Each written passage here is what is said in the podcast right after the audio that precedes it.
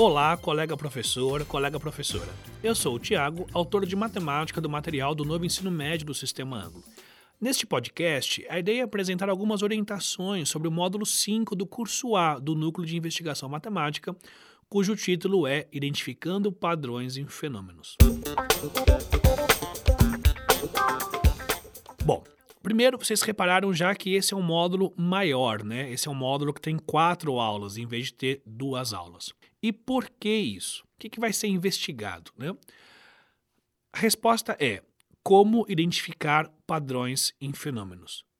Eu considero esse, acho que um dos módulos mais relevantes para a matemática aplicada e para a estatística, em termos de aplicações no cotidiano, sabe? É, é por isso que tem quatro aulas. Só para reforçar um pouco quais são os objetivos de aprendizagem esperados para esse módulo. Primeiro, associar uma situação-problema ou sua representação ao modelo matemático. Segundo, diferenciar modelos de funções, polinomial do primeiro grau, polinomial do segundo grau, trigonométrica, exponencial e logarítmica, em relação às propriedades de suas representações gráficas. O próximo, ó, esboçar o gráfico de uma função a partir da representação gráfica de alguma de suas características, por exemplo, de sua taxa de variação. Além disso, reconhecer a tendência linear em um conjunto de pontos. Também, avaliar a razoabilidade de uma lei de função que melhor se adeque a um conjunto de dados, usando algum critério quantitativo. Por fim, identificar proporcionalidade entre grandezas a partir de sua representação gráfica. Então, basicamente, a ideia central do módulo é a seguinte, né? Dado um fenômeno, ou sua representação, como escolher, dentre os modelos de funções estudados no ensino médio, qual é o melhor para se modelar matematicamente aquele problema? Eu acho que isso é fundamental para a ciência de dados no nosso século vinte e um, né? Como é que você utiliza as informações disponíveis para observar tendências e realizar previsões fundamentadas, né? Pesquisas que façam uso dessa estratégia são comuns em todas as áreas do conhecimento. Então, é um tipo de matemática que os alunos vão usar isso na faculdade, quase que independente da profissão, da carreira que eles forem seguir, tá? Geralmente, né, no ensino médio, as funções elas são estudadas a partir do, das ideias gerais, na primeira série do ensino médio, né, e depois elas são detalhadas a partir dos modelos específicos, né? Porém, na nossa visão, a gente não encontra muitos momentos no ensino médio em que se discute, né, qual que é a função mais adequada para se modelar um problema, né? Se você for analisar alguma das suas características, né, por exemplo, taxa de variação, gráfico, algum tipo de regularidade. Por isso que a gente considera esse módulo um módulo bastante importante, né? Porque ele tem esse papel de juntar várias informações na cabeça do aluno, né? Então, ele é um módulo bastante transversal, que ele vai resgatar coisas que os alunos já estudaram, por exemplo, as aulas de razão e proporção, dialoga diretamente com as aulas sobre teoria das funções, né? Que estão sendo vistas agora pelos alunos da primeira série do ensino médio, no setor A da Formação Geral Básica, mas também esse módulo já apresenta algumas coisas que os alunos não necessariamente viram, né? Por exemplo, alguns modelos específicos de função, tanto pelos alunos da primeira série quanto pelos alunos da segunda série, né? Então, a ideia é que o aluno não saia desse módulo conhecendo todas as características de todas essas funções. Mas a nossa ideia é que ele já conheça algumas características, para depois, quando for apresentado esse assunto lá na Formação Geral Básica, o aluno já tem uma noção, né? E mais ainda, ele tem uma ideia melhor da importância daquele modelo no cotidiano dele, né? Então, essa é a ideia geral que está por trás desse módulo. Então, a partir de agora, vamos discutir algumas sugestões, algumas estratégias para cada uma das quatro aulas que aparecem nesse módulo. Tá bom? Bom, a primeira aula, que é a aula nove, né? Ela se inicia pela sessão embarque, assim como tem acontecido já nos módulos anteriores, né? E a pergunta disparadora. Então, nesse caso, a gente colocou ali uma reportagem discutindo um pouco sobre a ciência de previsão, né? Como é que você trabalha com previsão de, de informações a partir de dados, não a partir de opiniões, E a ideia é que a gente possa discutir um pouco isso com os alunos, né? Será que eles conhecem algum exemplo do mundo deles em que esse tipo de situação acontece, né? Você poder realizar previsões com base num conjunto de dados, né? Por exemplo, né, esses serviços de recomendação de produtos, uh, estatísticas de previsões no esporte, coisas na área da saúde, por exemplo, né? Então, eu acho que existem alguns exemplos que podem ser usados aí como um start para a discussão. Se você achar até interessante, uma coisa que você pode fazer também é aproveitar o filme que aparece naquela sugestão do Fique de Olho. O filme é O Homem que Mudou o Jogo, né? Você até pode começar, às vezes, a aula mostrando na sala, por exemplo, o trailer desse filme. É um filme bem interessante, baseado em fatos reais, que mostra um pouco dessa ciência de previsão aplicada ao esporte. Bom, também, caso você prefira, você pode usar também a situação da pandemia do covid dezenove, né, em dois mil e vinte. É, acho que também ilustra bem a ideia, né, de você usar a ciência como tomada de decisões, né? Então, acho que isso também pode ser um ponto importante, né? Você discutir a importância da ciência como tomada de decisões, né? Bom, então, dito isso, né? Uma vez que você sabe que a modelagem algébrica ela é relevante na hora de se realizar previsões, a ideia que você pode perguntar para os alunos é a seguinte, né? Qual que é o objeto do conhecimento matemático que cumpre esse papel, né, de relacionar informações? E aí eu acho que é interessante eles perceberem, né, a, a importância desse assunto chamado funções, né? E o porquê, agora só um comentário cá entre nós, né?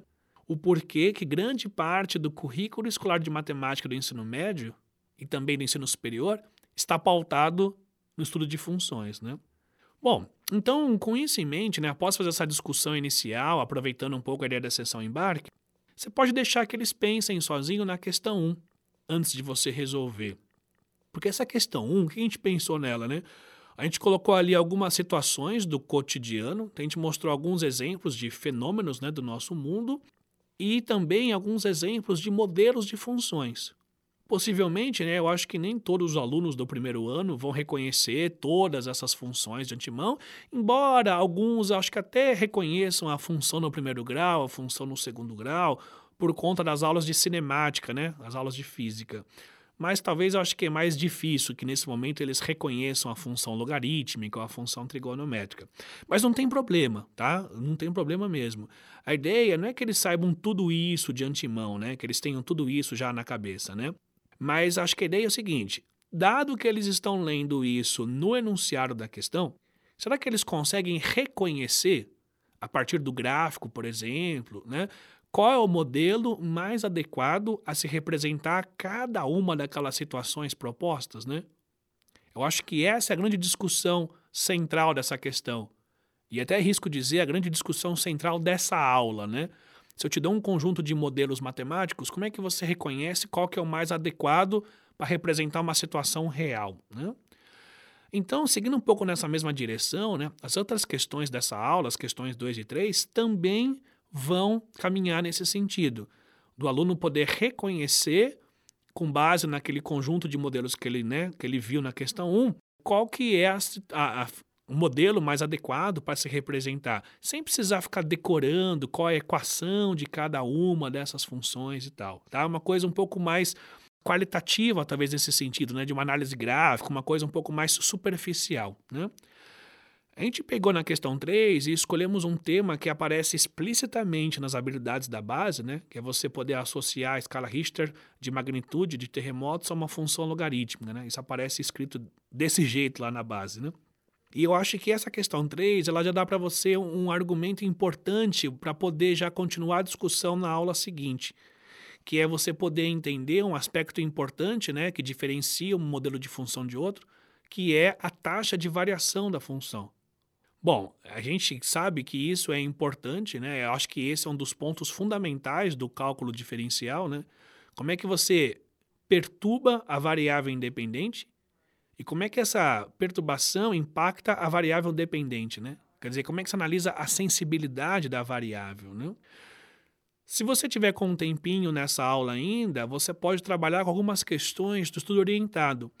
No estudo orientado aparecem várias questões do Enem, então essa é uma aula que ela reflete muito coisas cobradas pelo Enem, né, o que mostra uma grande preocupação do Enem em desenvolver essa habilidade de o aluno reconhecer um modelo matemático por trás de uma situação problema, né? Então, acho que você pode talvez dosar e resolver algumas dessas questões em aula para eles ou, claro, você pode recomendar que essas questões sejam feitas em casa como uma tarefa. Tudo bem? Na aula seguinte, né, a segunda aula desse módulo, que seria a aula dez, a nossa ideia é analisar um pouco mais os nossos problemas a partir de uma característica importante dos fenômenos, que é a taxa de variação. Nessa aula dez, nós vamos tentar fazer essa análise usando gráficos. Então, será uma análise gráfica da taxa de variação. Na primeira série do ensino médio, lá no caderno três, o aluno vai ter um módulo sobre taxa de variação, em que ele vai fazer um estudo um pouco mais analítico, né? Uma coisa um pouco mais algébrico, tá bom? Então, acho que essas duas coisas acabam se complementando, né? A análise gráfica da taxa de variação com a formação geral básica, em que aparece uma análise mais quantitativa, né, sobre taxa de variação. Tudo bem? Então, as duas questões que vão aparecer nessa aula, elas buscam basicamente responder duas perguntas. Primeira pergunta, né? Dado um fenômeno, ou a sua representação, né, como é que você esboça o gráfico da relação que modela esse fenômeno? Levando em conta, por exemplo, a sua taxa de variação. E a segunda pergunta é a seguinte, né? Dado o gráfico que representa a taxa de variação do fenômeno, como é que você esboça o gráfico da relação em si, né? Então, basicamente, são essas duas coisas que a gente tenta buscar responder nessa aula, tá? E aí, a questão quatro, ela busca ajudar a responder a primeira pergunta, né? Quer dizer, se eu te der uma situação, como é que a partir da historinha, do contexto, você consegue montar um gráfico ou identificar qual o gráfico mais adequado para representar aquela situação, levando em conta, por exemplo, a sua taxa de variação. Se você quiser, deixa um tempinho para que eles pensem, nem para que a ideia é que eles possam sentar em duplas ou em pequenos grupos, né? Então eles podem pensar, discutir, organizar um pouco as ideias, tá?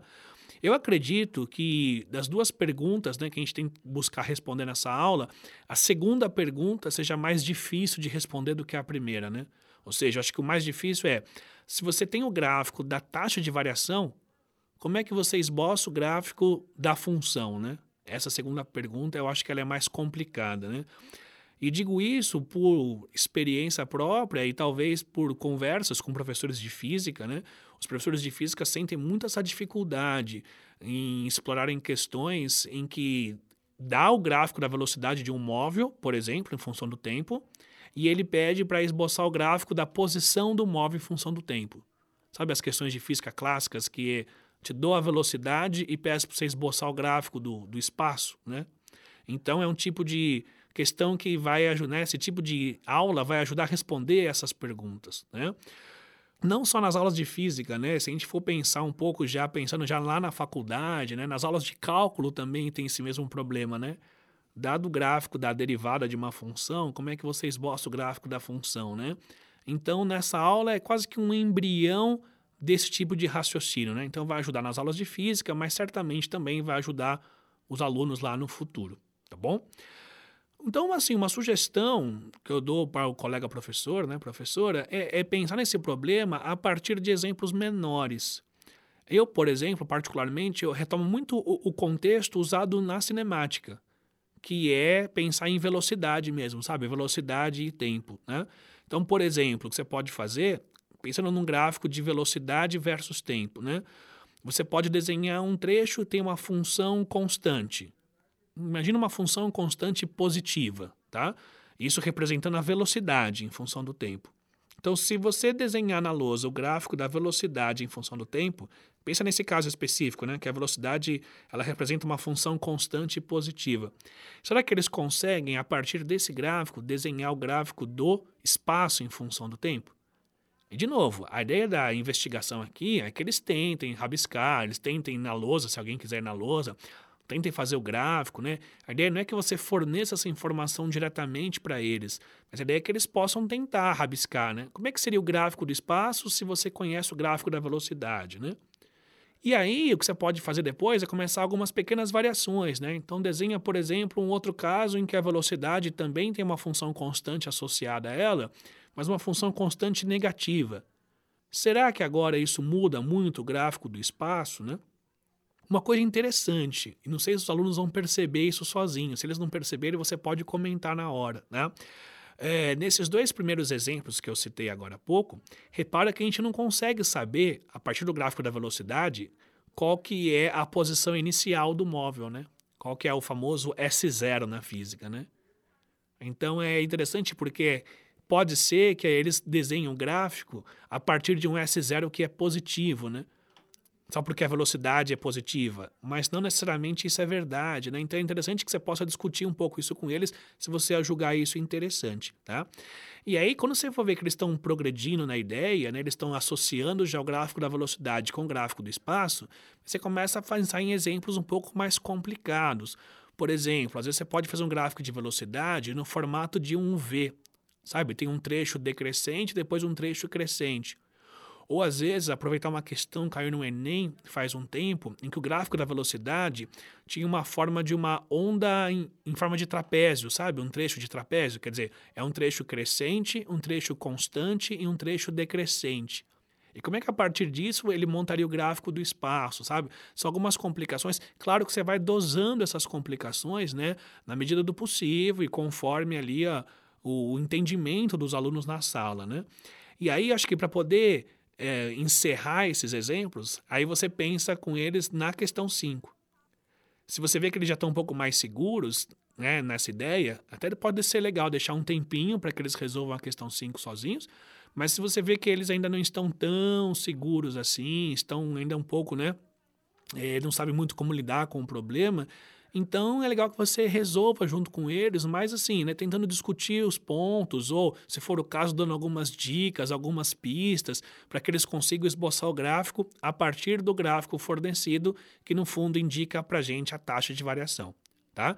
Mas é essa a proposta para essa aula dez, né? Eles trabalharem com a noção de taxa de variação a partir do ponto de vista gráfico.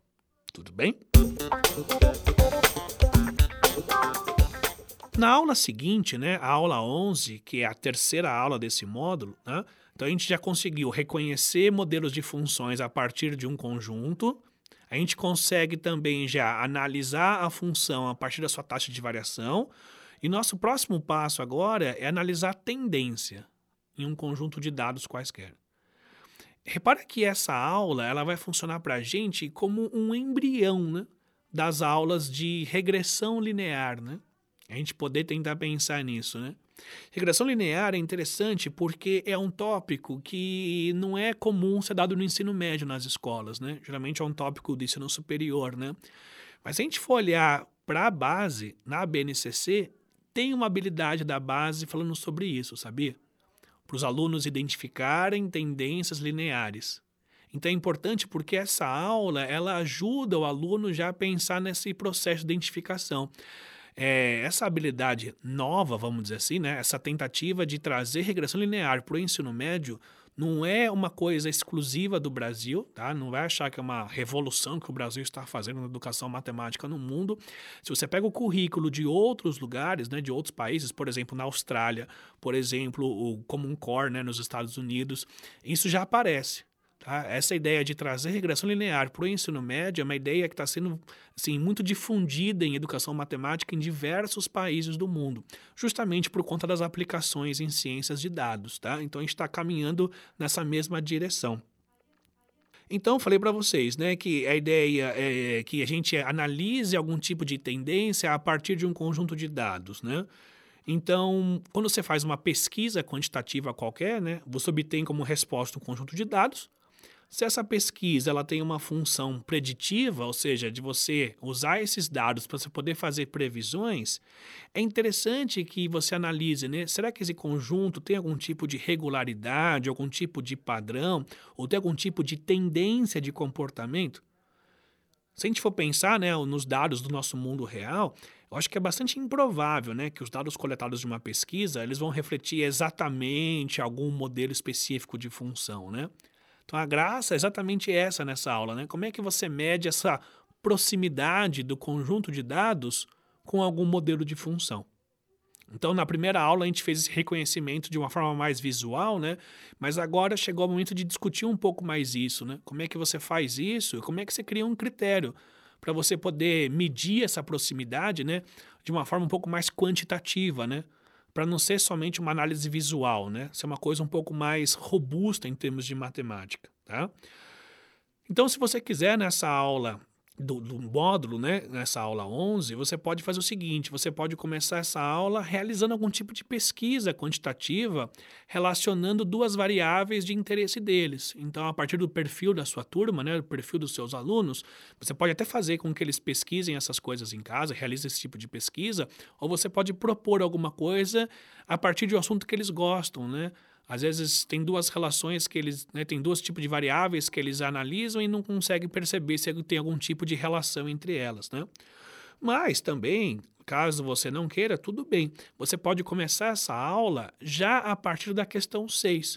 A questão seis, ela mostra um tipo de pesquisa que relaciona salário com anos de estudo. Então, é uma pesquisa que relaciona aí duas variáveis quantitativas, tá? Então, a ideia é que nos itens A e B... o aluno ele consiga analisar se tem algum tipo de tendência àqueles pontos coletados, né? E tentar ajustar esses pontos a uma reta. E quando eu falo ajustar, não quer dizer que todos os pontos vão pertencer a uma mesma reta, mas é tentar achar uma reta que esteja bem próxima dos pontos, né? Então, como é que ele faz esse ajuste, mesmo que seja um ajuste meio visual, uma tentativa meio que no olho ali, por isso que é importante deixar eles tentarem, né? Para poder ver como é que eles vão se sair nessa tentativa, né? Às vezes um pode obter uma reta, outro pode obter outra, e eu acho que é até importante essa discussão, né? Cada um obter um tipo de reta diferente, para justamente a gente poder pensar juntos, né? Bom, então desse conjunto de retas que vocês obtiveram, cada um obteve a sua, como é que eu vou saber qual que está mais próxima, né? Entre aspas, qual que é a melhor reta aí que mais se aproxima, tá? Essa pergunta, se a gente for analisar só do ponto de vista gráfico, né, uma análise visual, ela é muito difícil de ser respondida, né, quase que subjetiva. Então, acho que isso pode ser legal para provocar neles uma ideia seguinte, né? Bom, então preciso de algum critério que seja quantitativo, né? Preciso de alguma conta que consiga medir essa proximidade, tá? E aí, no item C da questão, a gente apresentou um critério, que é a soma dos erros quadráticos. E a lógica desse critério é exatamente essa. Quanto menor for essa soma, melhor vai ser o ajuste, quer dizer, mais próxima a reta vai estar dos pontos, né? No estudo orientado, a gente apresenta um outro critério, tá bom? Para poder justificar se alguma reta está próxima ou não, que é o coeficiente de determinação. Então, a gente trabalha com esses dois critérios só para os alunos conhecerem alguns critérios, tá?